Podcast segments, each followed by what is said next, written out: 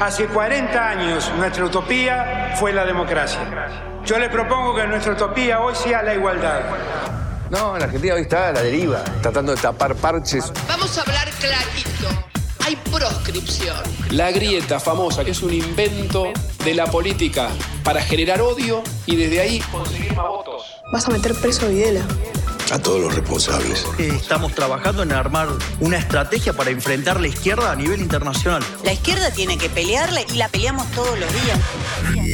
Si vos le tenés bronca, le tenés que pelear, pelear o que tenés bronca, pero lástima a nadie. La moneda ya está en el aire. Empieza cara o seca en FM Concepto.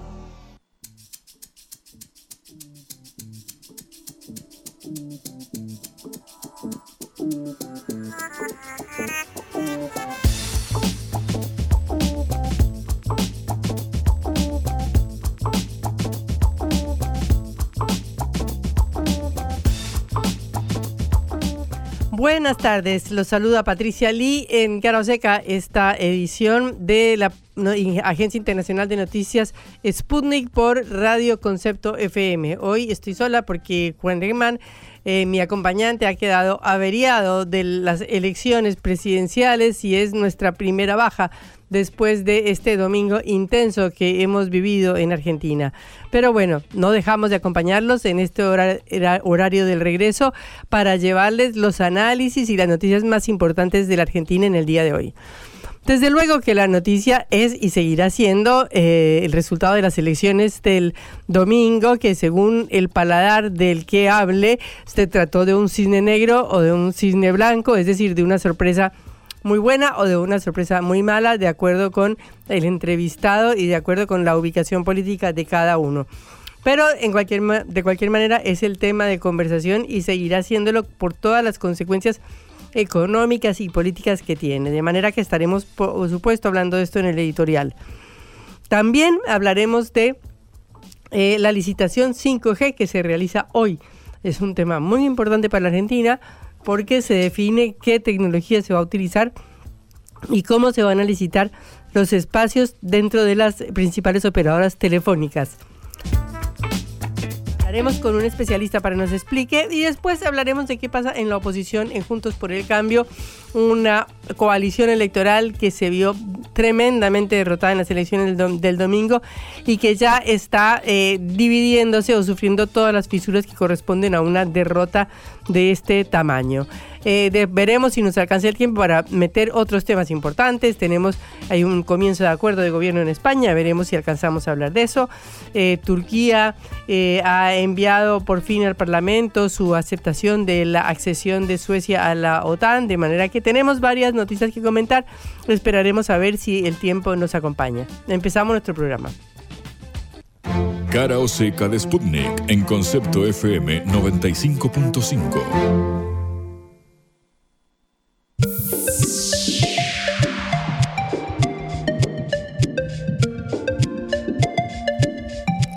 Es muy interesante observar las eh, consecuencias o los comentarios que realiza la prensa internacional sobre el resultado de las elecciones de este domingo 23. Por ejemplo, la revista The Economist, tradicional revista inglesa, eh, un decano de la economía mundial, comienza su artículo sobre Argentina diciendo, se eliminó la esperanza de un rumbo sensato para la política del país. Desafiando todas las expectativas, Sergio Massa, ministro de Economía, obtuvo casi el 37% de los votos y Javier Milei, un anarcocapitalista libertario, obtuvo el 30%. Pero Patricia Bullrich, la sobria opción de centro derecha, obtuvo solo el 24% de los votos y ahora está fuera de la carrera ya está claro, digamos, cuál era la inclinación de el eh, que escribe en The Economist y de la propia revista.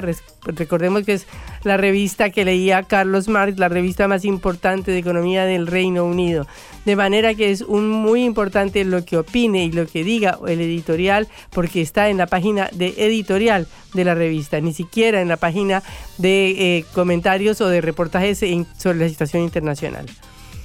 Bueno, eh, la revista continúa comentando que del resultado de las elecciones surgen dos mensajes deprimentes. Deprimentes. La primera, es que los votantes argentinos han rechazado una plataforma racional de centro derecha para el cambio. En un país donde la inflación es casi el 140%, donde la moneda ha perdido casi el 100% de su valor en los últimos cuatro años, sin embargo, dice, se decantaron por masa los argentinos, cuyo partido populista, los peronistas, han sido la principal causa del desastroso desempeño económico del país durante generaciones.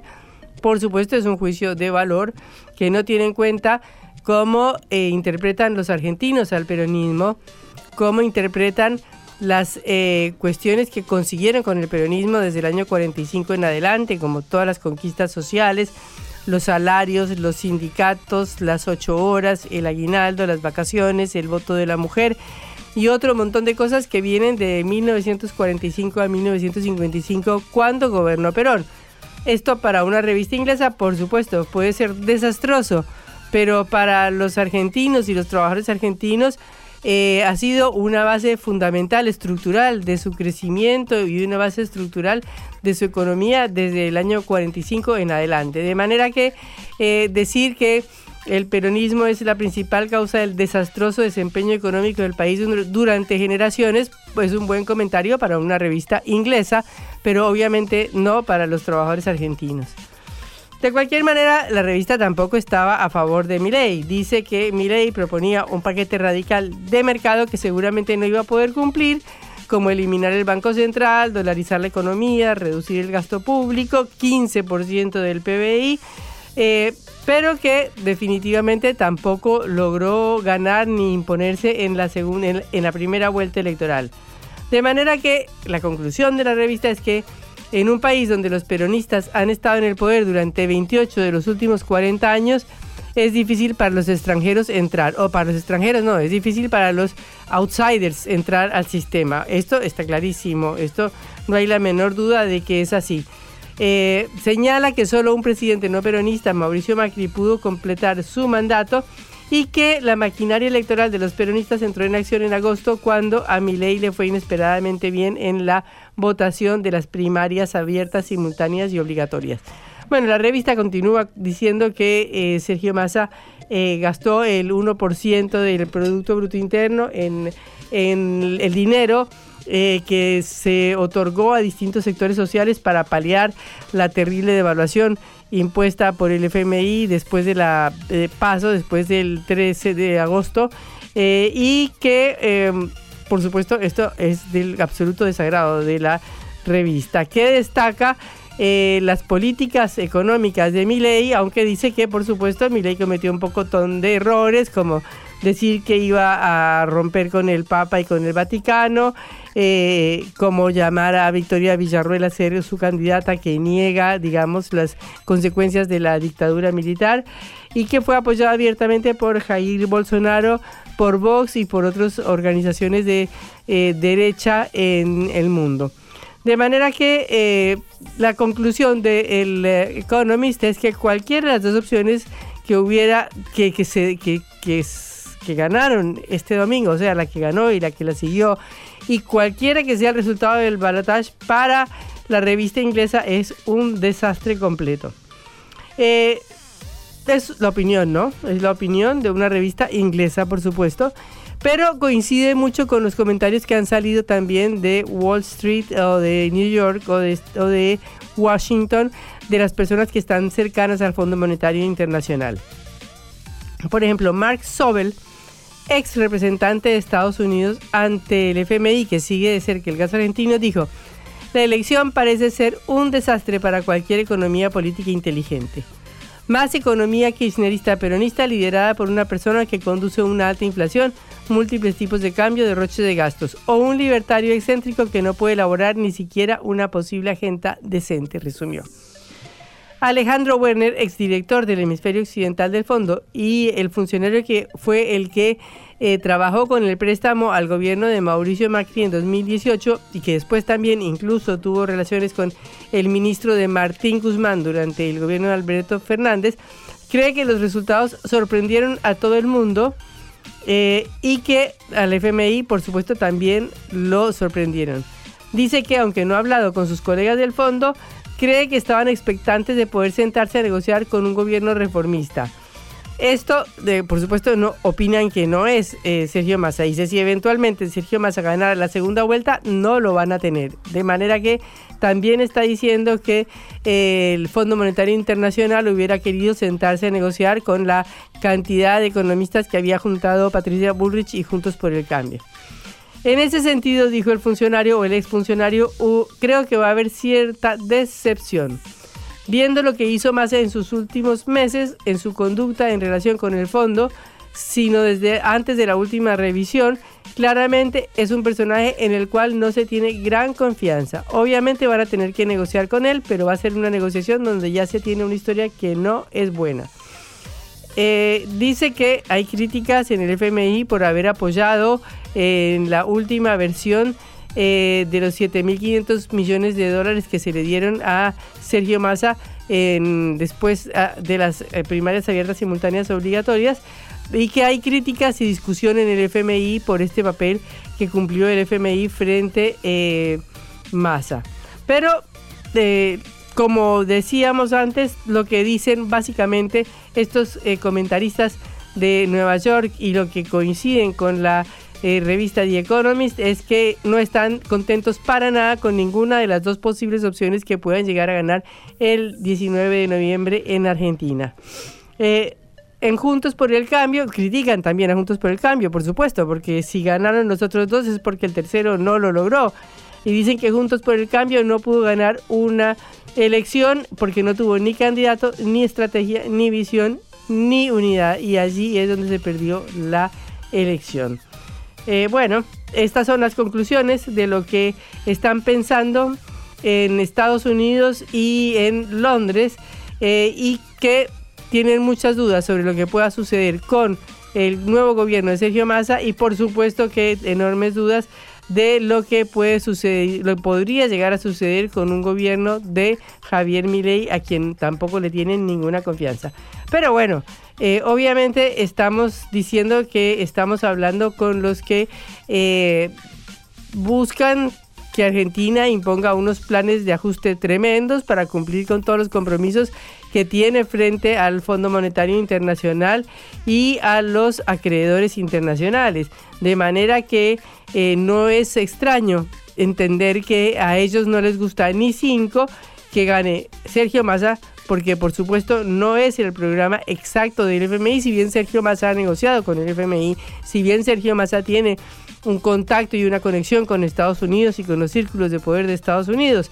Pero si bien esto es cierto, también es cierto que es un gobierno peronista, como lo están señalando todos, y que no es lo mismo el programa de Milei que el programa de Sergio Massa, pero que ni el programa de Milei ni el programa de Sergio Massa es lo que les hubiera gustado. Es lamentable, pero los argentinos han sabido votar, el pueblo ha tomado una decisión, está entre dos opciones, deberá eh, escoger entre cuál de las dos opciones o cuál de las dos opciones es la que prefiere para que gobierne el país en los próximos años. Pareciera ser, obviamente, como todo ganador, como Massa ha terminado con un 37% de la votación y Javier Milei se ha estancado en un 30%, que es lo mismo que sacó en las primarias, pues obviamente apareciera que Sergio Massa tendría ya de entrada en esta semana, según los analistas, más chances de lograr un eh, triunfo en el balotaje.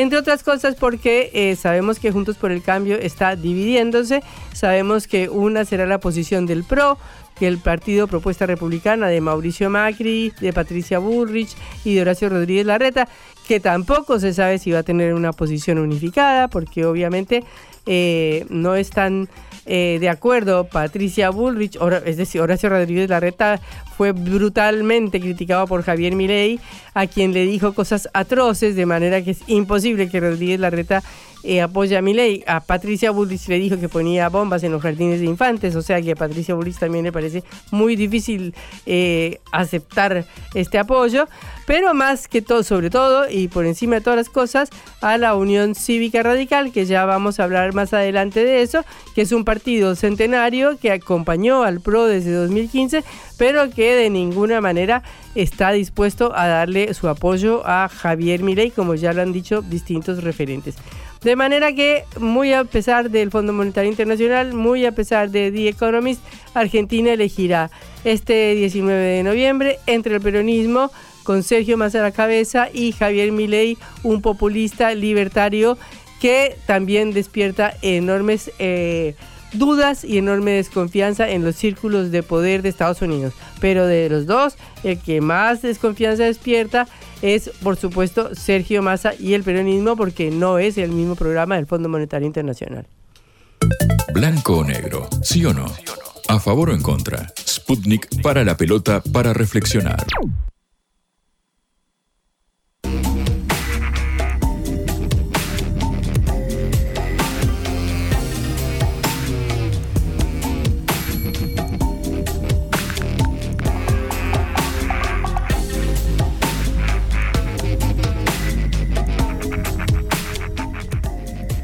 Se realiza la licitación del 5G.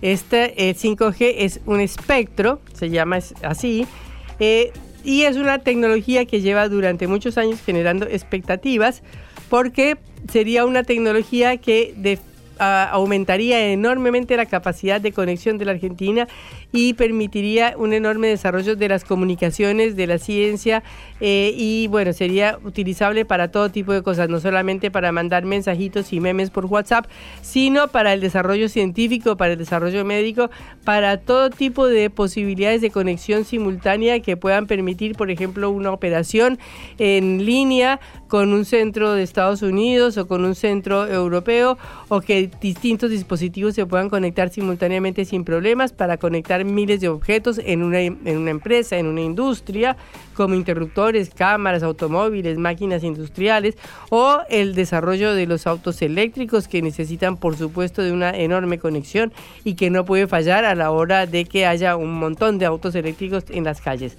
Todo esto es muy importante y hoy entonces las principales empresas eh, tecnológicas de la Argentina de comunicaciones, Movistar, eh, Claro eh, y mm, Personal, participan de la licitación por alrededor de mil millones de dólares que hace el gobierno nacional y que definirá quién se queda con este espacio o cómo se divide este espacio para desarrollar esta tecnología en Argentina. Estamos en línea con Santiago Marino, doctor en Ciencias Sociales y especialista en políticas de comunicación. Un gusto, Santiago, saludarlo en Caro Seca. Hola, ¿qué tal? Buenas tardes, ¿cómo les va? Bueno, Santiago, nos explica, por favor, los pormenores de esta licitación y, qué consecuencias tiene o tendrá. Eh, bueno, eh, veamos por partes. En primer lugar, efectivamente, el gobierno hoy implementó el proceso de licitación de, del 5G. Eh, ahí hay una, una cuestión para, para plantear que es eh, que para quienes nos escuchan esto no va a impactar mañana ni en el corto plazo en la vida cotidiana de las personas. el proceso de implementación del 5G es bien largo y está atado a otras cosas que tienen que pasar antes de que eso modifique nuestra vida cotidiana de un modo significativo. Eh, aclarado esto, es la decisión del gobierno de llevar adelante el proceso de, licitación derivó en que mm, hoy este, recaudó el gobierno 875 millones de dólares, es algo menos de lo que esperaba recaudar, que era un poco arriba de los mil millones. Eh, la segunda información es que eh, Telefónica, Claro y Telecom se quedaron con un, con un porcentaje de lo que estaba en las bandas del espectro radioeléctrico usado para la, el 5G. Eh, esto es demasiado técnico, pero Claro y Telecom se quedaron con 100 MHz cada uno y Telefónica con 50 MHz. Eh, habrá que ver si eh, lo que no se quedó Telefónica saldrá, lo tendrá que decir el Estado, si se le asignará directamente a ARSAT, que es el operador de propiedad estatal, que también tiene, de acuerdo a la regulación establecida por el ENACOM, posibilidades de quedarse con una porción del espectro, o si volverá a salir a subasta en algún momento. En términos económicos podríamos decir que eh, eh, hay una cuestión ahí como de objetivo de recaudación, el Estado argentino está en una situación macroeconómica compleja, necesita hacer ingresar divisas y por eso posiblemente, entre otras cuestiones, no digo que sea la única, haya acelerado el proceso de licitación, no implica que entren los 875 millones de dólares así contantes y sonantes. Hay un modo de hacerlos entrar vía dólar MEP, que es uno de los dólares con los que se puede importar. Esto también es demasiado técnico e incluso excede a mi, a mi área de conocimiento, digamos, que es eh, cuestiones más financieras. Pero básicamente pueden hacer entrar los dólares, y quedarlos al dólar MEP y con ese dinero en pesos comprar los dólares oficiales con los que va a pagar, pero en cualquier caso la novedad es que no hay un actor nuevo, son los mismos actores que operan eh, en el mercado del 4G, estamos hablando de la empresa del magnate mexicano Carlos Slim, estamos hablando de Telefónica, es decir, dos de los tres son operadores de capitales extranjeros, y estamos hablando de Telecom, que pertenece al grupo Clarín. Eh, la última cuestión, como primera respuesta que diría es, que el 5G se va a usar una vez que se desarrollen las inversiones necesarias, eh, que esto implica, por ejemplo, que se expanda también la fibra óptica, que todavía tiene por expandirse en Argentina, fundamentalmente para lo que se conoce como IoT, Internet de las Cosas. Básicamente, en, en principio, un uso más dedicado al sistema productivo, pero que luego puede ser también incorporado al sistema doméstico, que es el manejo de aparatos, de equipos, de modo remoto vía lo que conocemos eh, operativamente como Internet. Por ejemplo, lo pienso, yo soy de un sector, soy de un pueblo muy pequeño en la provincia de Buenos Aires, donde hay producción agropecuaria, se puede controlar, por ejemplo, la producción del tambo desde dispositivos técnicos de modo remoto, hacer iniciar un proceso, la activación de un sistema, el, la electrificación de un alambrado para proteger animales, ese tipo de cuestiones, o desde abrir o cerrar una tranquera, digamos, para que se entienda operativamente, y en términos domésticos se puede hacer funcionar un lavarropa de modo remoto o, la heladera, digamos, ¿no? Pero insisto, para eso necesitamos, eh, se necesita en realidad que el desarrollo de la inversión actual venga acompañada del desarrollo de la infraestructura. Básicamente, cuando hablamos de 5G, eh, hablamos de una tecnología que tiene cinco grandes características que la diferencian de las anteriores. Primero, mayor velocidad, tiene mayor velocidad que el 4G, que ya es bastante veloz, ¿no? Para la vida cotidiana cuando funciona bien. Tiene menos latencia, es decir, tarda menos tiempo entre que se envía una señal y se recibe del otro lado. Por eso puede ser usado, por ejemplo, para abrir una tranquera en un campo, digamos. Eh, es decir, un uso que no que no, no admite demoras, ¿no? Eh, y en tercer lugar, tiene más capacidad de conexión simultánea de dispositivos, mayor cantidad de dispositivos conectados a la misma sistema de transmisión. Eso es básicamente lo que permitiría eh, cuando se implementara. Eh, bueno, eh, ¿qué es este, la cuestión de la infraestructura? ¿Quién tiene que poner toda esa infraestructura que falta? bueno, en principio hay una combinación de, acciones que tiene que llevar adelante las empresas en una parte y el Estado en otra. Recordemos que Argentina tiene mm, una infraestructura con mil operadores a lo largo de todo el país de redes, eh, entre pymes o muy micro pymes, o sea, pequeñas y medianas empresas, cooperativas en distintas localidades del país, y tiene una empresa este, fundamental de propiedad estatal que es ARSAT, ¿no? que ha desarrollado la inversión más importante para cerrar el anillo de la RFEFO, de la Red Federal de Fibra Óptica. Pero, pero además Argentina, tanto por su situación económica y su configuración económica, como por eh, su desarrollo territorial, es una es el octavo país en, en, términos de, si mal no recuerdo, digamos, ¿no? Es uno de los más grandes a lo largo del mundo en términos de territorio, tiene una geografía bastante desigual, tenemos zonas de llanura pampeana muy extendida, pero tenemos zonas de sierras o cercanas a, a montañas muy muy altas, como, no sé, la zona de Cuyo, por ejemplo. Eh, entonces, eh, esta topografía diferente puede incidir y condicionar el desarrollo de las redes, pero además tenemos desigualdad en el acceso y en la infraestructura de la red, ¿no? Hay localidades donde nuestros teléfonos cuando anda bien internet vuelan, digamos, ¿no? Podemos bajar un, un mensaje, ver un video, ir en el subte mirando un video por streaming, eh, sin ningún problema y tenemos zonas donde solo están iluminadas con el 2G, que es una tecnología muy más anterior que el 5G. Entonces esa inversión necesita, porque sobre todo porque las transmisiones del 5G se hacen desde las bases de fibra óptica. Entonces eh, ese tendido tiene que ser completado por el, por el sector privado y también por el Estado en parte. O sea que eh, de esta, eh, digamos, este dinero que le ingresó al Estado es lo que pagan las eh, telefónicas o las operadoras para utilizar el espectro 5G. ¿Es así? En realidad es, eh, es el pago por una por haberse quedado en un proceso de licitación con zonas del, del espectro radioeléctrico para usar para ofrecer el servicio de conectividad remota por internet. Y esto, eh, ese, sí, eh, el, el destino de ese dinero en Argentina es integralmente para el fisco, o sea, va a rentas generales.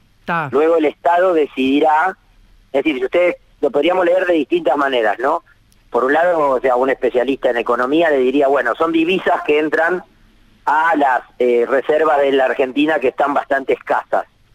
Por otro lado, uno podría decir, bueno, son divisas que no entran al fondo mm, eh, específico para el desarrollo de este sector, ¿no? Argentina tiene eh, un fondo de servicio universal que fue creado en ocasión de la privatización de la empresa nacional de telefonía Entel en el año 91 y que es un fondo que se va acumulando con la recaudación de lo que tributan las empresas que proveen este servicio de telefonía fija y móvil y luego internet, que puede generar, usarse para subsidiar el despliegue de operadores privados en zonas donde no son rentables. Mi pueblo, Tres Lomas, tiene 10.000 habitantes, puede ser que no sea muy atractivo para una empresa muy grande, o al menos no es tan atractivo como Córdoba, Rosario, Mendoza, Mar del Plata, las ciudades más poblada de Argentina.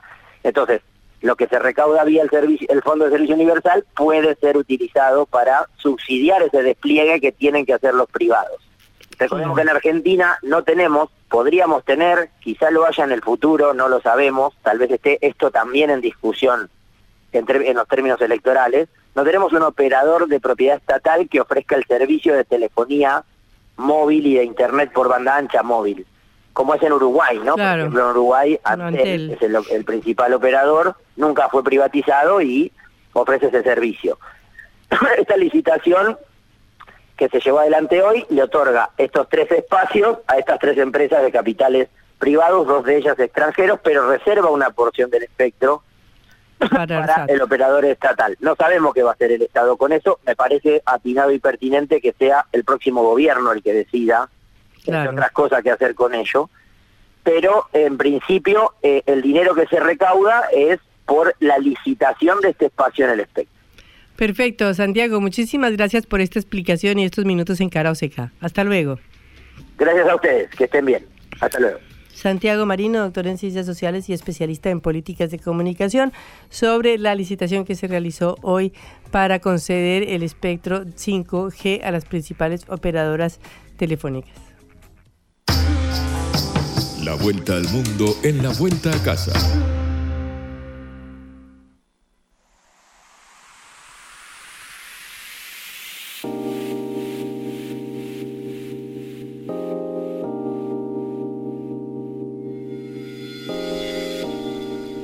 El Partido Socialista Obrero Español, PSOE, de Pedro Sánchez y Sumar, una agrupación de distintas fuerzas políticas de izquierda o progresistas, cerraron este martes un acuerdo para reeditar el gobierno de coalición en la próxima legislatura, un acuerdo que incluye una medida muy importante y muy polémica como reducir la jornada laboral sin rebaja salarial de 40 a 37 y media horas semanales.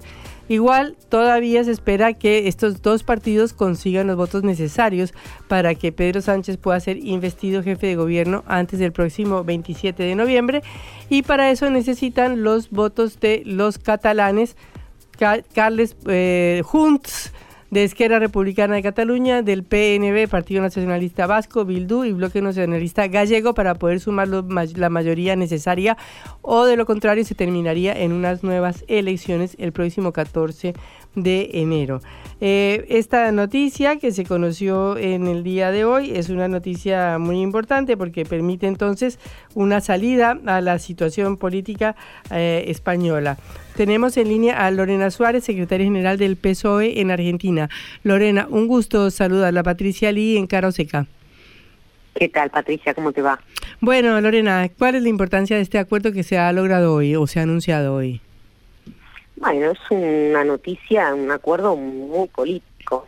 eh, que confirma una vez más la capacidad de negociación, de articulación y de acuerdos que, ha demostrado Pedro Sánchez en los últimos años, ¿no? Eh, hoy decía, lo escuchaba cuando fue el acto de formalización de este acuerdo con Sumar, que había asumido un gobierno que le habían dado dos días de vida y ya llevaba cinco años, y iban por cuatro años más. Bueno, me parece que implica eso, ¿no? Eh, para entender este acuerdo tenemos que entender cómo es la dinámica de conformación de gobierno en España, que es bien distinta a la nuestra. Eh, ellos están, ellos, ellos eh, acaban de cerrar el periodo que le da, digamos, que la habilita al partido, mm, digamos, que más votos ha sacado, que en ese caso era el PP, eh, y no ha podido formar gobierno porque no ha tenido la capacidad de convencer a otras fuerzas de que es la mejor alternativa de gobierno. Ese periodo se le acabó y ahora viene el turno de la segunda fuerza, eh, que es el PSOE, y bueno, con esta acción lo que está demostrando Pedro es que está avanzando hacia, hacia la negociación y los acuerdos que se necesita, que vos bien nombrabas a las otras fuerzas que necesita para que voten su investidura. Eso se sella con acuerdos que son formalizados, ¿no? Que son una especie de, convenio, ¿no? Que se hace de gobierno que se dice, bueno, yo te voy a apoyar en tu investidura. Ahora, a cambio, ¿qué te pide la otra fuerza? Bueno, lo que está pidiendo Sumar es un, programa de gobierno en el que ellos se van a hacer cargo de todo lo que son las conquistas laborales.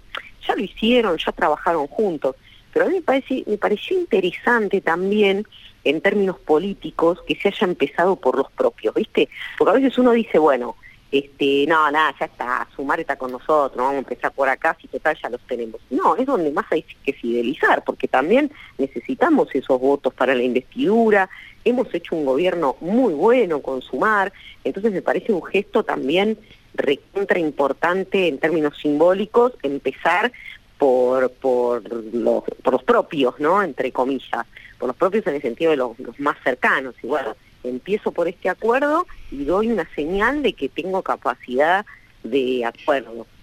Yo por lo menos lo leo así. Después uno puede analizar qué cosas están en ese acuerdo, digamos, qué cosas se incluyeron como programa de gobierno en términos de conquistas laborales, ¿no? Que es reducir la jornada laboral, eh, hacer una batería de medidas para atacar todo lo que es el desempleo juvenil, bueno, etcétera, etcétera. Podría estar un largo rato contando, está todo online, se puede consultar, pero me parece muy importante resaltar esto, ¿no? Que, que se acuerda sobre un programa. O sea, si somos gobierno, yo quiero que todas estas demandas estén incorporadas, ¿no? Como plataforma de, de acción. Bueno, y de, del punto de vista de lo que falta, ¿no? Porque ahora viene el acuerdo con todos los nacionalismos y volvemos otra vez al problema de Cataluña, porque vuelve a ser la piedra en el zapato de todo, ¿no? De cualquier acuerdo político en España. Bueno, es, es, es interesantísimo para mí porque, digamos, que después de haber sido, digamos, todo el problema neutralizado, bla, ahora está la posibilidad de formar gobierno, está en manos de estas fuerzas políticas independentistas.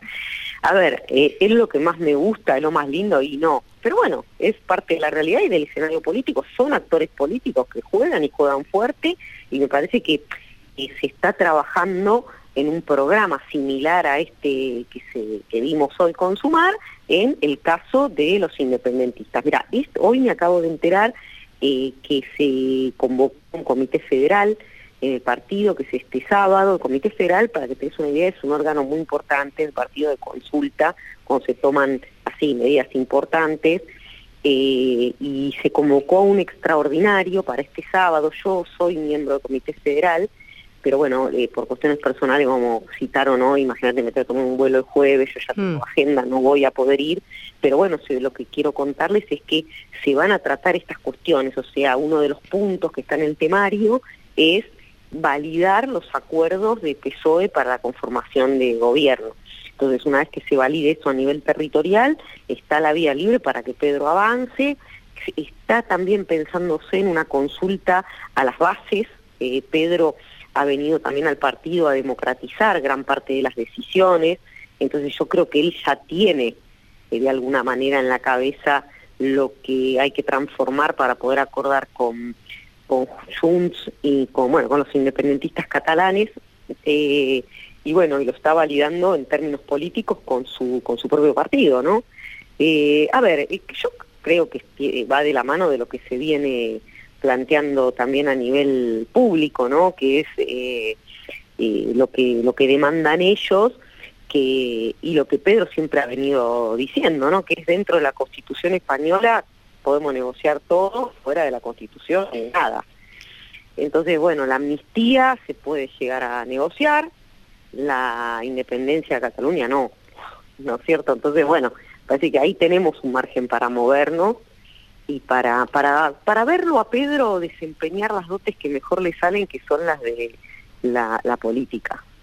Bueno, pero eh, realmente son dos demandas muy importantes, ¿no? La de la amnistía de todos los que eh, proclamaron la independencia de Cataluña en el 2017 y la posibilidad de hacer un nuevo plebiscito, ¿no? O una nueva referéndum, algo que defina la independencia o no de Cataluña. No, yo creo que eso no, eso es un límite. Yo creo que eso no eso no va a ser posible. La amnistía se puede llegar a negociar, lo otro no no, no, no veo al Partido Socialista Obrero Español, eh, nosotros principalmente somos españoles, digamos, está en nuestras siglas, somos Partido Socialista Obrero Español. Entonces creemos en España, creemos en la integridad de España. Eso no va a ser parte de la negociación, no va a estar sobre la mesa. Perfecto. Eh, conociendo el partido y los valores de mi partido. Ahora, que, que ellos lo pidan, bueno, sí, sí lo pedirán. Eh, después se viene toda la parte de las negociaciones. Eh, la amnistía sí, yo creo que puede ser, digamos, si hay, si las bases lo aprueban y, digamos, si hay un consenso para que eso suceda y que esa sea la condición para formar gobierno, yo no lo veo mal, digamos, dentro de, de, un acuerdo, ¿no? Y también con un programa de gobierno. Eh, eso yo creo que puede ser viable. Bueno, perfecto. Muchísimas gracias por esta ampliación de la información de este acuerdo tan importante que se ha llegado en España, Lorena. Eh, hasta luego. Chao, muchísimas gracias a usted por el espacio. Un beso grande. Era Lorena Suárez, secretaria general del PSOE en Argentina. Cara o seca. Te contamos lo que otros callan.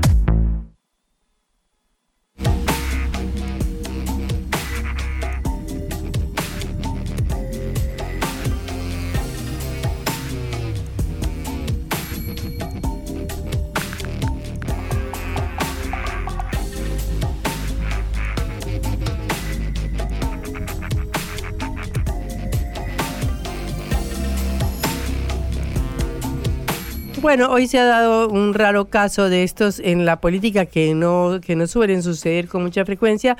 Y es que Leandro Santoro, el candidato para jefe de gobierno de la ciudad de Buenos Aires por Unión por la Patria, desistió competir en un balotaje con Jorge Macri de Juntos por el Cambio para definir quién liderará la ciudad. El candidato de Juntos por el Cambio casi casi gana en la primera vuelta, al obtener 49.6% de los votos, mientras que Santoro, peronista, logró el 32.2%. De manera que al primo del expresidente Mauricio Macri y fundamental dirigente del PRO, eh, ya logró ser eh, consagrado sucesor de Horacio Rodríguez Larreta. Esto se conoció hoy, ya se venía hablando desde ayer. Eh, se había hablado de una charla entre Leandro Santoro y Sergio Massa, el, ministro de Economía y candidato que pasa al balotaje por Unión por la Patria, que le habría pedido, eh, digamos, eh, ahorrar recursos. Massa reconoció que había hablado con Santoro y dijo que un resultado tan ajustado es muy difícil de, revertir y que él había charlado con Leandro y le había planteado que era innecesario poner a la ciudad en un gasto electoral de semejante magnitud con una elección que ya está definida. De hecho, eh, lo que eh, iba a suceder era que los votos de Ramiro Marra, el candidato de la Libertad Avanza, irían a fortalecer los votos de Jorge Macri y obviamente que Jorge Macri, faltándole 0.4 puntos para ganar, iba a obtener eso después de una dura, dificultosa y, quizás eh, muy polémica campaña electoral.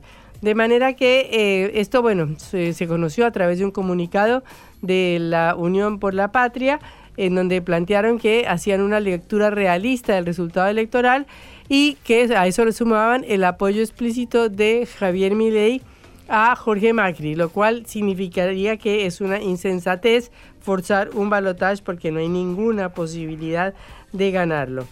De manera que eh, esta decisión facilita las cosas, le facilita las cosas a los ciudadanos de la ciudad, ya no tienen que ir a un balotaje eh, y terminan solamente definiendo el 19 de noviembre eh, quién será el futuro presidente de la República.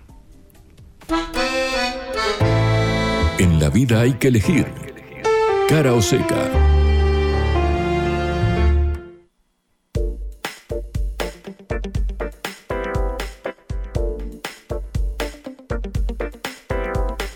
Hablábamos al comienzo de la crisis de Juntos por el Cambio. Eh, se supone que va a haber esta semana tres reuniones importantísimas, dos de ellas mañana en lo que se considera que va a ser un super miércoles para definir una situación muy delicada y es qué posición va a asumir Juntos por el Cambio frente al balotaje. Eh, bueno, ahí hay distintas posiciones. Ahí va a haber una reunión del PRO, propuesta republicana, donde estarán Macri, Patricia Bullrich, Horacio Rodríguez Larreta, los principales dirigentes y figuras del partido, que tendrán que definir si aceptan unirse a eh, Juntos por el Cambio, eh, si, si aceptan unirse a eh, la libertad avanza y apoyar la candidatura de Javier Milei. Cosa que es muy difícil porque, por supuesto, que Horacio Rodríguez Lareta, como decíamos, no está para nada de acuerdo, eh, después de que eh, Javier Milei lo ha utilizado como uno de los punching balls preferidos durante toda la campaña. Y hasta a Patricia Bullrich se le hace muy difícil después de que Javier Milei le dijera que era una guerrillera que ponía bombas en los jardines de infantes. Obviamente, mentira. Eh, de manera que, bueno, hay un problema eh, para el PRO que por lo menos tiene que sacar un rechazo a Sergio Massa, si bien no diga que eh, oficial y explícitamente apoya a Javier Milei. Después está la, el, Unión Cívica Radical, el otro partido fundamental de la coalición de Juntos por el Cambio, que tiene que definir su posición también como partido. Ya hay algunos indicios porque la vicepresidenta de la UCR, María Luisa Storani, planteó, planteó que propondría en la convención de su partido respaldar a Sergio Massa de cara al balotaje eh, porque de ninguna manera acepta una propuesta violenta de la ultraderecha como la que representa Milei. De manera que estamos ante un espacio, eh, una, una, situación de definiciones eh, muy importante para Juntos por el Cambio porque ya hay otra, tres posiciones distintas. La coalición cívica de Elisa Carrió ya dijo que ni los unos ni los otros, ni Milei ni eh. Estamos en línea con Alejandro Cacase, diputado nacional de Juntos por el Cambio por el radicalismo, para hablar precisamente de esto. Alejandro, un gusto. Patricia Lilo saluda en Caroseca. Buenas tardes, Patricia. Un gusto saludarte a vos, a toda la audiencia. Escuchaba esa introducción que hacías, eh, así es, mañana nuestro partido va a tener una reunión de su mesa nacional con presencia también de los gobernadores radicales. Hay muchas opiniones hacia adentro del partido. Yo creo en verdad que institucionalmente nosotros no nos podemos eh, pronunciar en favor de uno de los dos candidatos, eh, porque la UCR tiene un ideario históricamente progresista, democrático también, liberal en términos de derechos y ninguno de los dos candidatos expresa eso cabalmente. Eh, sí, por supuesto, en lo individual los, los afiliados creo que deben tener eh, libertad de acción para elegir. No comparto lo de ir a la, abstención o no participar o votar en blanco, porque en definitiva eh, la salida a los problemas de la Argentina va a tener que ser a partir de uno de los dos candidatos que están en el balotaje, ya sea Milei o Massa eh, y entonces me parece que hay que dar en eso libertad a los, a los afiliados de que elijan, así como el, lema en el programa de ustedes que marcaba recién en la vida hay que elegir, bueno, creo que en esto también, si no, no basta con solo quedarnos en los desacuerdos que podemos tener con uno u otro, claramente nosotros presentamos otra alternativa de gobierno que no fue elegida por los ciudadanos y hay que dar libertad ahora de los ciudadanos que elijan entre los dos que están, que no son los mismos, que cada uno hace su propuesta que cada uno tendrá que tener también la responsabilidad de convocar a todos aquellos que no lo han votado. Me parece que institucionalmente no es el rol de la UCR decirles a sus afiliados por, por quién de ellos debe ser. Pero los dirigentes de la UCR sí pueden decir, diga, por ejemplo, eh, este comunicado de Storani está hablando claramente de un apoyo abierto a Sí, me parece que yo, yo no, no, no cuestiono eso, me parece que a título personal lo puede hacer. Eh, porque claro, yo, yo por ejemplo, desde que sucedió la elección el domingo, eh, veo que hay eh, quienes se pronuncian en un sentido o en otro. Invitaría que todos lo hagan por la positiva, es decir, me parece que no hay que decir, como he escuchado algunos, no podemos votar al kirchnerismo porque es corrupto, no podemos votar a mi ley porque es fascista. Más bien hay que decir quién le convence a uno más en términos de poder resolver los problemas de la Argentina.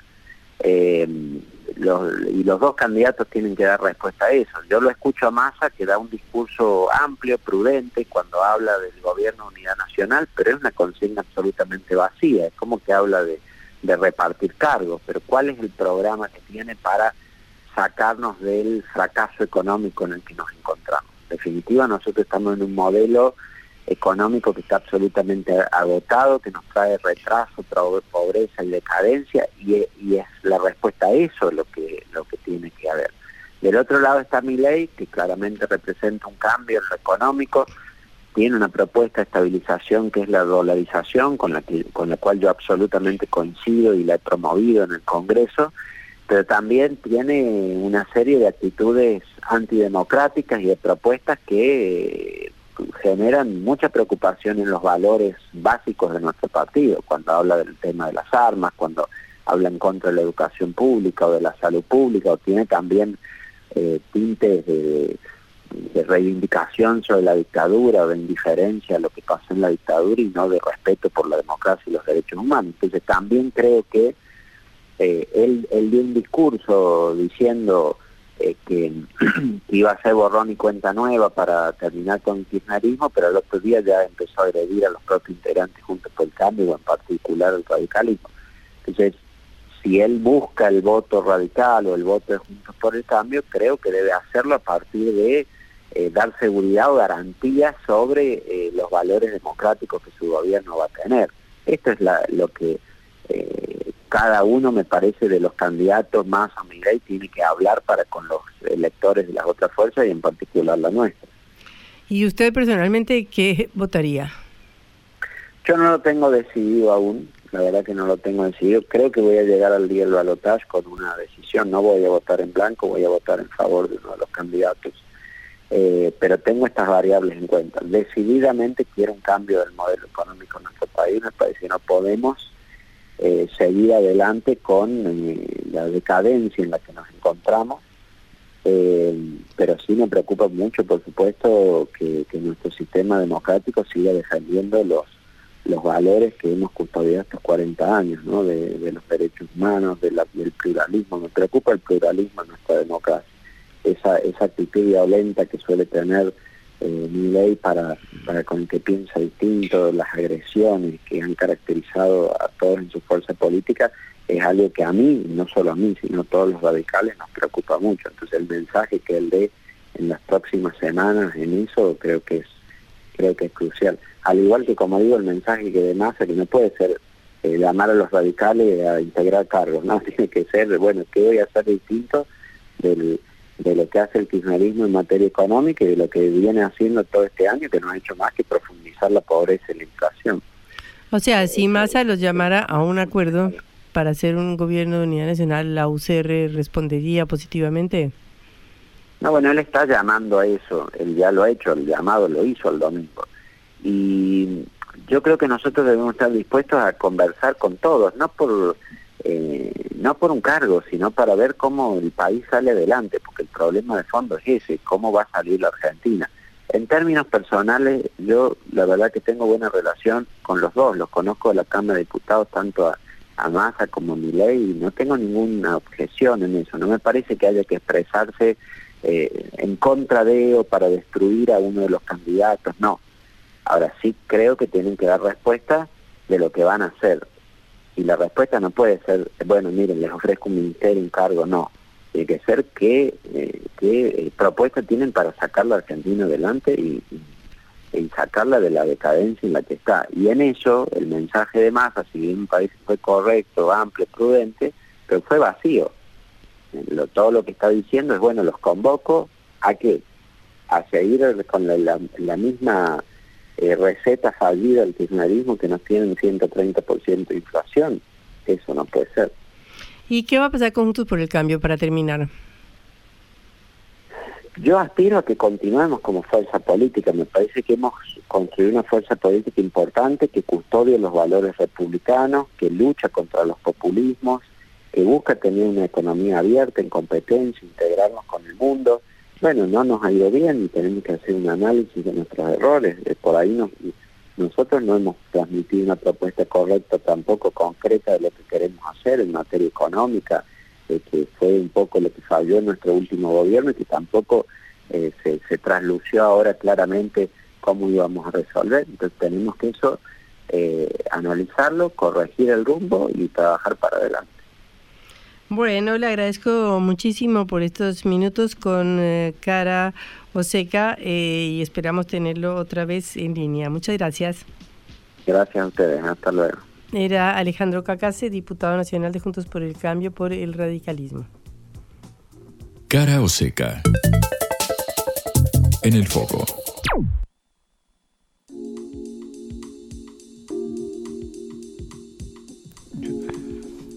El presidente de Turquía pidió al Parlamento ratificar el ingreso de Suecia a la OTAN. Ahora solo Hungría quedó como el único país de la alianza que no ha ratificado la adhesión sueca. Recep Tayyip Erdogan entregó al Parlamento el protocolo para el ingreso de Suecia a la OTAN para su ratificación, informó el lunes. Ankara había postergado la ratificación del ingreso de Suecia al acusar a Estocolmo de ser muy permisivo con las milicias kurdas. Recordemos que eh, Turquía tiene una minoría kurda muy importante que pelea por su independencia o por su autonomía y que eh, combate al gobierno de Recep Tayyip Erdogan que los considera terroristas y que por lo tanto pide a los gobiernos como el gobierno de Suecia que entregue a algunos de sus dirigentes, cosa que Suecia eh, se iba, se había y había estado siempre negando a hacer. Eh, Turquía también se vio eh, en muy eh, puesta en la, contra la pared porque en Suecia hubo una serie de quemas del Corán y esto, digamos, es algo que agita e indigna a todos los musulmanes y por lo tanto Turquía no podía dar un gesto de apoyo a Suecia mientras que esto estaba sucediendo en el país del norte. De cualquier manera, el problema es que el ingreso de un país a la OTAN tiene que ser ratificado por todos los 31 miembros de la alianza y Turquía y Hungría eran los únicos que hasta ahora no lo habían hecho. De manera que veremos si logra Suecia por fin ingresar a la Alianza Atlántica después de esta ratificación por parte del Parlamento turco, ya que eh, según el primer ministro sueco, el conservador Ulf Kristersson, esperan con muchas ganas convertirse en miembros de la OTAN. Esperemos a ver qué sucede. Se supone que el Parlamento turco lo aprobará, eh, pero todavía tienen que sortear el obstáculo de Hungría.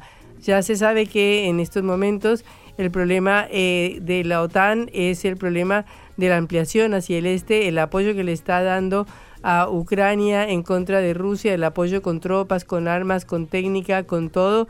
Eh, y es una posición muy criticada, una posición eh, que critican mucho también en los propios países europeos porque están gastando infinidad de dinero para apoyar a un país en donde el gobierno de Vladimir, de Volodymyr Zelensky eh, ha sido respaldado por corrientes directamente pro-nazis y ha llevado una ofensiva muy fuerte en contra de los ciudadanos rusos que viven en las regiones de Donetsk y de Lugansk. Bueno, esta es la última noticia que teníamos para comentarles.